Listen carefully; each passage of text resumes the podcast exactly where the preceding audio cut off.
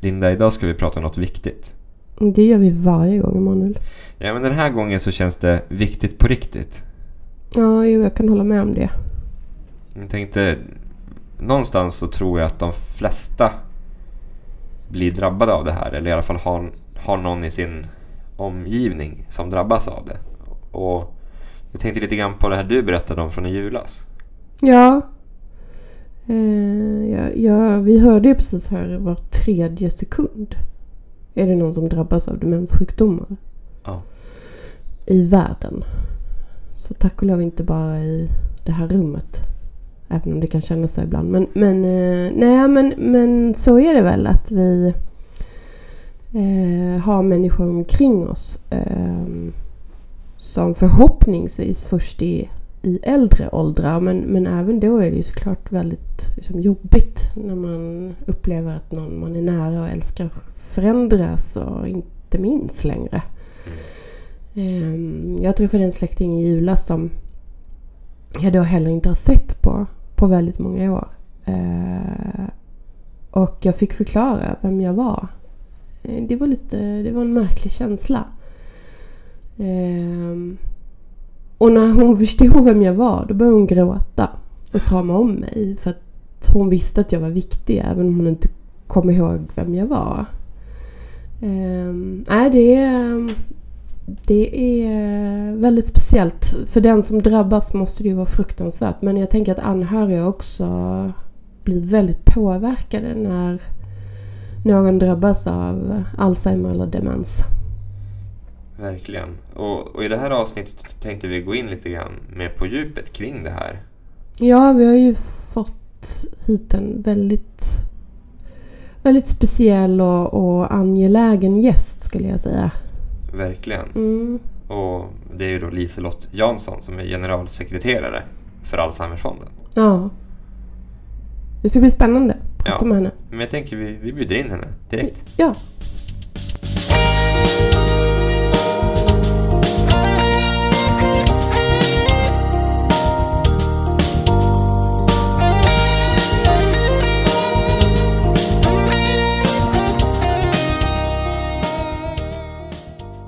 Ja men varmt välkommen Liselott Jansson, generalsekreterare i Alzheimerfonden.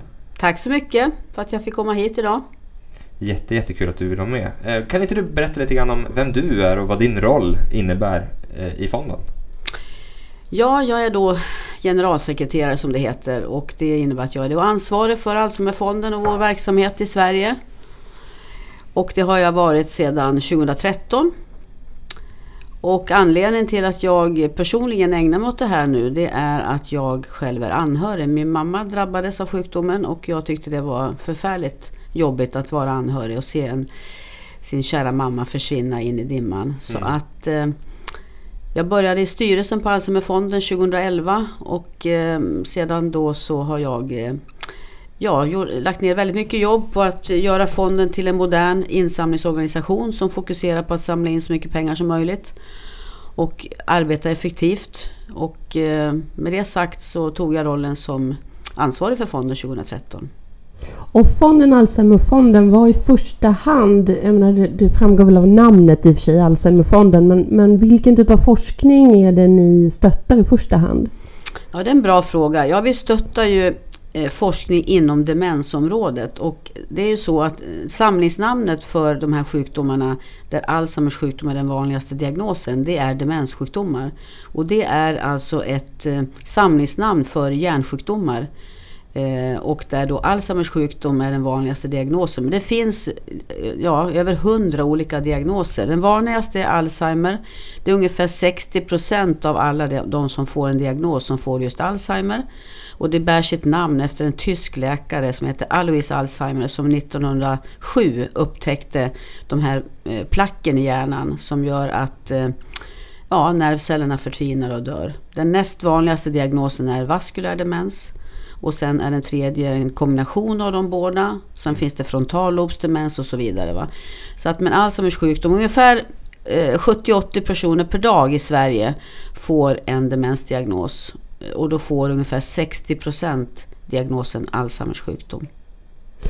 Och åldersspannet där, man ser ibland på kvällstidningsrubriker så står det du kan lida av demens eller yngre feldiagnostiseras. Mm. Man kan drabbas även i yngre åldrar. Mm. Vad är sanningen där? Hur ser det ut? Ja, sanningen är, jag skulle bara komplettera då, så att forskningsmässigt som du frågar så går ju de flesta forskare i Sverige internationellt forskar just på Alzheimers sjukdom. Men vi täcker ju alla, alla diagnoser och det är så att vetenskaplig excellens som avgör vilka forskare som får pengar från oss. Men det är så att eh, demenssjukdomar följer lite grann med, med ålder. De som drabbas är ofta eh, kanske över 75-80 år. Dock är det ingen, inget naturligt åldrande som många tror. Och det är inte så att man med automatik blir dement för att man blir gammal. Men det är de flesta naturligtvis som är i den ålderskategorin. Men vi ser fler och fler idag som drabbas i unga år. Och jag har flera som är så kallade ambassadörer för, för oss och berättar om sin sjukdom som är i 50-årsåldern och även yngre. Vad beror sjukdomen på? Ja, alltså just Alzheimers sjukdom är ju som sagt var, vi har ju, alla har i hjärnan ett, ett eh, äggviteprotein som heter beta-amyloid. Eh, och ett annat som heter tau. Och det är en, någonting som vi alla har i våra hjärnor. Men de som får Alzheimers sjukdom får en överproduktion utav de här eh, proteinerna så att, du kan, att nervcellerna klumpar ihop sig och eh, ja, i princip förtvinar och dör. Så att då fungerar inte hjärnan. Så att hjärnan till slut kan man säga ruttnar. Och varför det sker, det vet man inte. Och det är det som forskningen måste få ett, ett svar på. Eh, om det är någon inflammatorisk process i kroppen eller om någon annan anledning som gör att, att vissa människor drabbas av det här. Eh, och än idag har man inte hittat orsaken till det här och det gör ju det att demenssjukdomar oavsett vilken diagnos, för det finns ingen diagnos man kan bota, behöver otroligt mycket pengar. Det finns vare sig bromsmediciner eller botemedel. Mm. Så att det är väldigt angeläget att man omfördelar medel eh, från eh, cancer, hjärta, kärl, eh, de stora andra folksjukdomarna till demenssjukdomar.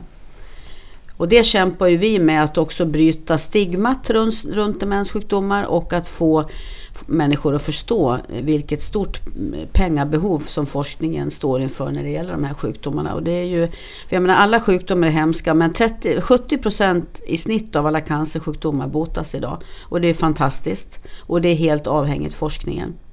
Men som sagt, får, no, får man en demens, demensdiagnos så kan vi inte bota någon. Så att, eh, och det här är ju också vår, en av de absolut dyraste vårdformerna. Så eh, senaste statistiken från Socialstyrelsen är att 63 miljarder per år kostar demensvården svenska samhället. Prognosen de närmsta 20 åren är 150 miljarder kronor. Oj! Det är mycket pengar. Det är mycket pengar. Och, och jag tänker de senaste 10 åren har det hänt en del eh, på forskningssidan. Eh, men det låter som att det är en hel del som återstår också. Ja, det gör det. Det har hänt mycket och man kan säga det som, det som har hänt också det är så att vi har ju en väldigt konstig syn på ålderdom. Alltså efter en viss ålder så räknas man inte. Antingen är man för ung eller också är man för gammal. Och det gör det att fokus på geriatrik har ju varit ganska dåligt. Det är inte så många forskare som har velat fokusera på det här området. Och, därför är, och forskare lever på anslag, det vill säga forskningsanslag från olika håll. Och då drar de sig till områden där det finns mycket pengar. Så en anledning är det. Nu har de senaste åren eh, har det, det här uppmärksammats. Jag menar nästan varenda dag läser vi på löpsedlarna om Alzheimers sjukdom i olika former. Mm. Så att det blir bättre, så du har helt rätt. Och forskningen har kommit eh, en bra bit på väg. Så man ska inte bara vara domedagsprofet, det finns hopp. Mm. Och det finns väldigt många duktiga forskare i Sverige som har kommit långt inom olika områden. Exempelvis det gäller att ställa diagnos, säkerställa diagnos, för det har inte varit helt enkelt. Att man har kunnat verkligen verifiera att en person har en demensdiagnos, Alzheimers sjukdom eller något annat. Det kan ju också vara andra symptom, stress och utbrändhet. Så det gäller ju att kunna ställa rätt diagnos. Mm. Och ser man internationellt så har ju många av de andra stora europeiska länderna, Tyskland ligger långt framme. Där avsätts väldigt mycket pengar från statligt håll. Och även USA. Eh, I Sverige ser vi inte riktigt den eh, omfördelningen av medel från statliga håll och det är därför vi, alltså Alzheimerfonden är idag, efter statliga vetenskapsrådet är Alzheimerfonden den viktigaste finansiären av svensk demensforskning. Då kan ni tänka er. Hm. Och vad ska man göra då om man vill stötta er? Vad finns det för olika sätt? Att... Ja, eh, vi är ju tacksamma för alla gåvor. Dels att man vill skänka engångsgåvor eller om man vill bli månadsgivare till oss, skänka en summa varje månad.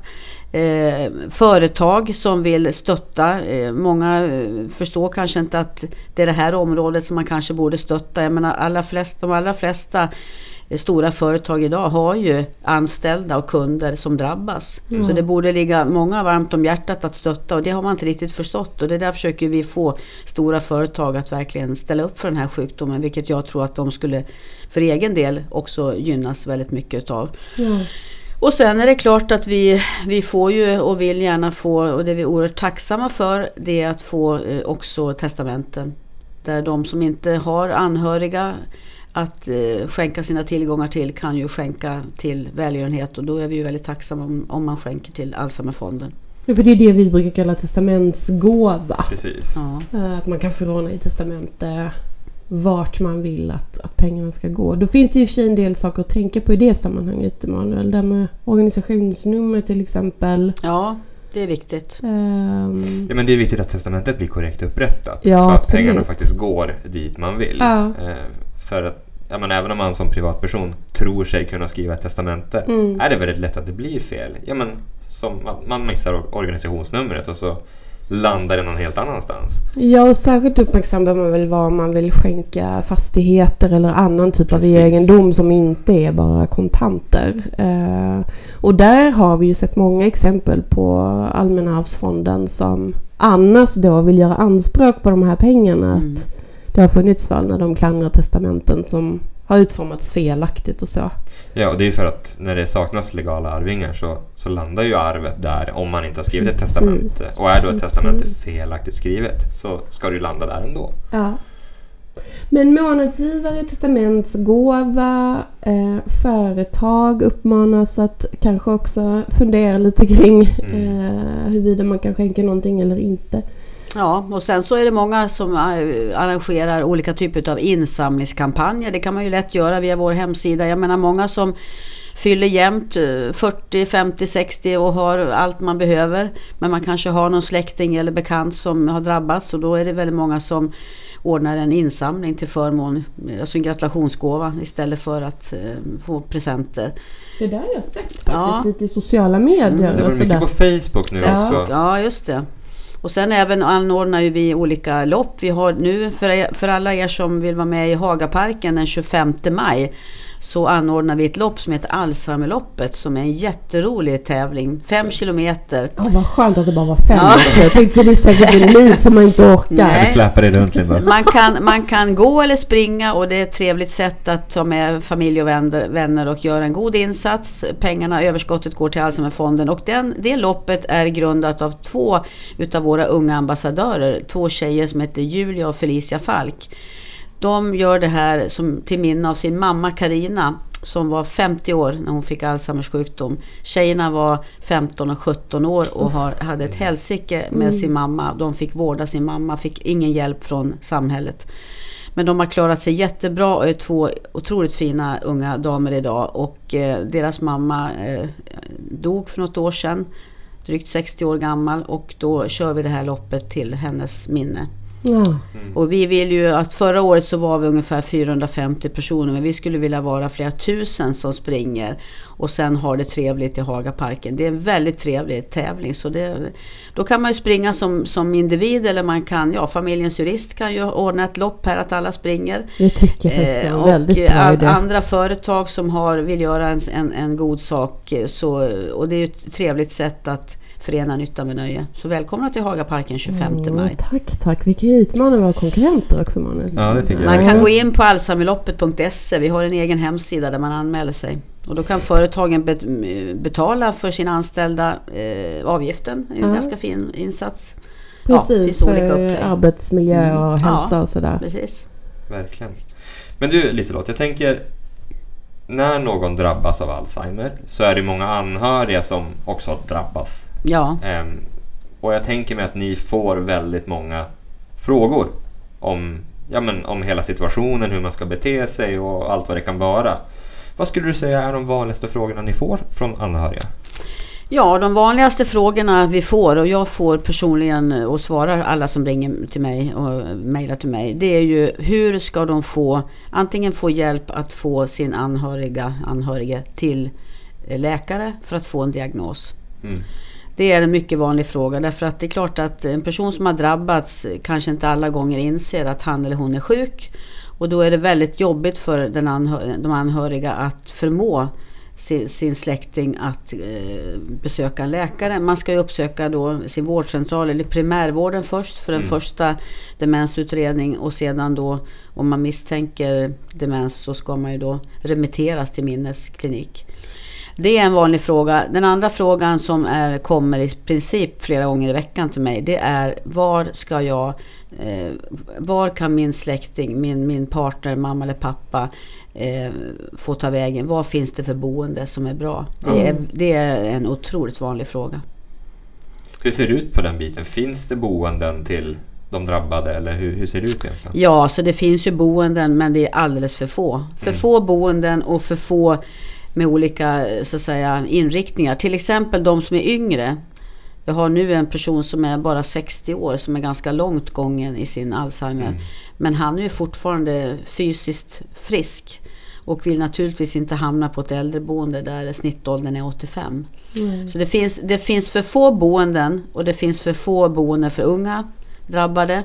Och sen är det också så att det är, eh, ja, det är, väldigt, det är väldigt varierande kvalitet på vården på boenden. Många är väldigt bra.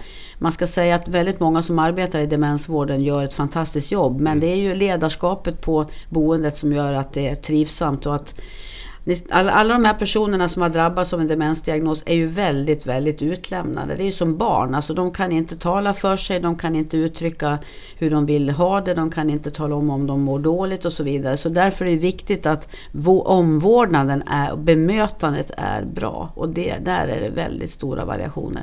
Det kräver väldigt mycket kunskap helt enkelt. Absolut. Ja. Och där gör vi också en insats som jag vill nämna. Vår huvuduppgift är att alla pengar vi samlar in varje år går ju eh, majoriteten till forskning.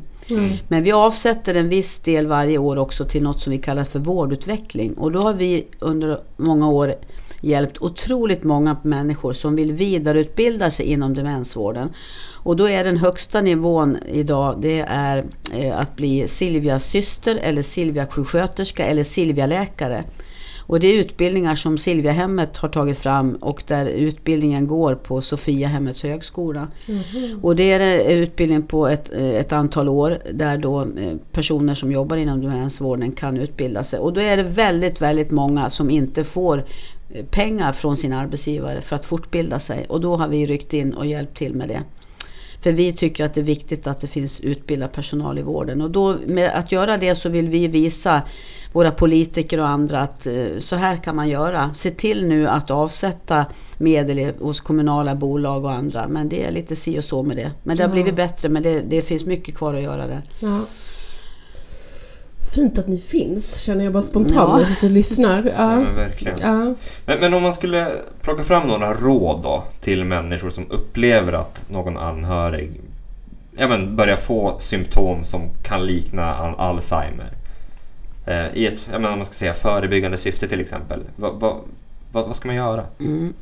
Ja, och det allra viktigaste det är att förmå personen att ändå på olika sätt uppsöka en läkare för att få en diagnos. Det är väldigt viktigt, dels för att då säkerställa om det är demens och vilken slags demens det är.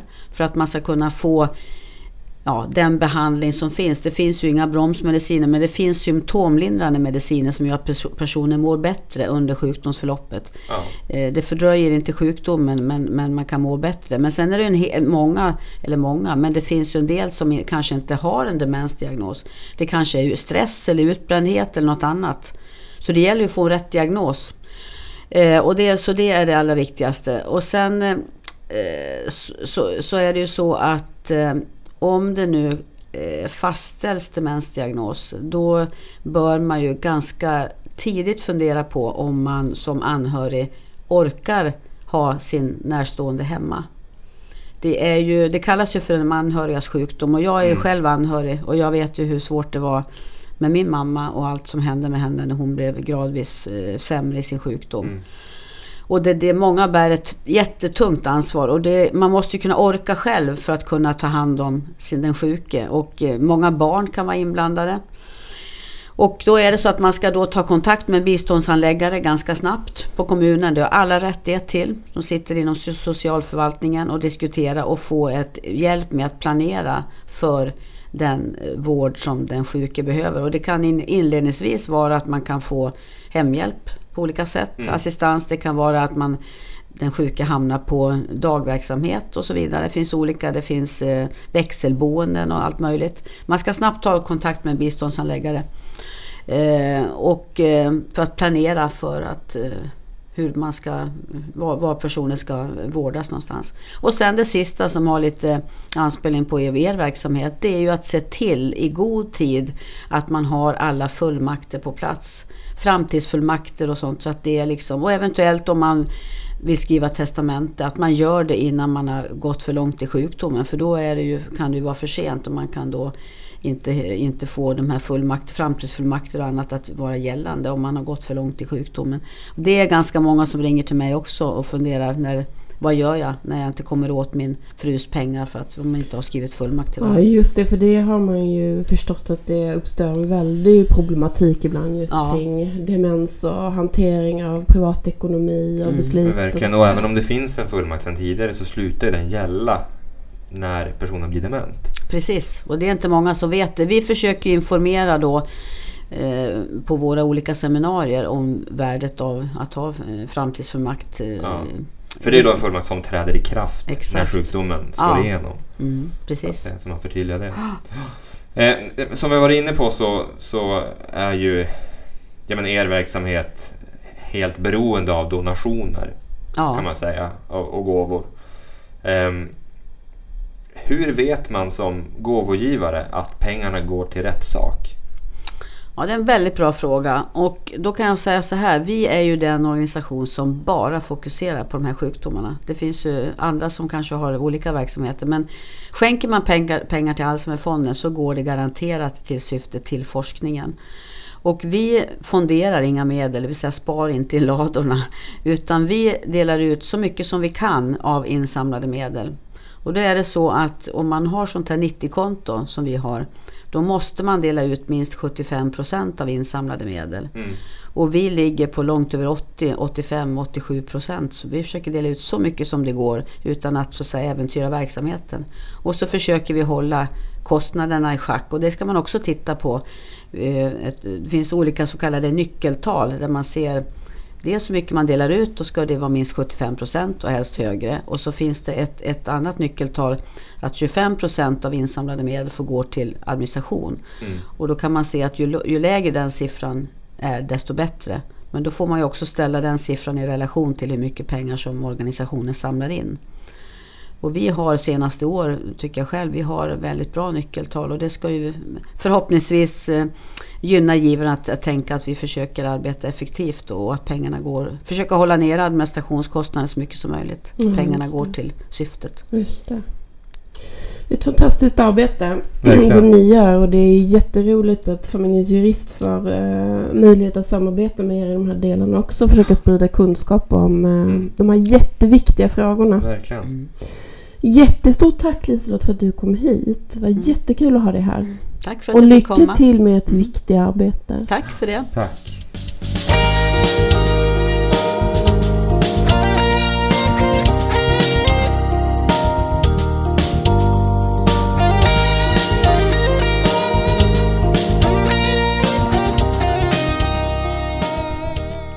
Alzheimerfonden verkar verkligen vara en angelägen verksamhet. Ja, jag håller med. Och den känns som att det kommer lite i skymundan av de andra stora, såklart också jätteviktiga fonderna. Ja. Cancerfonden, Barncancerfonden.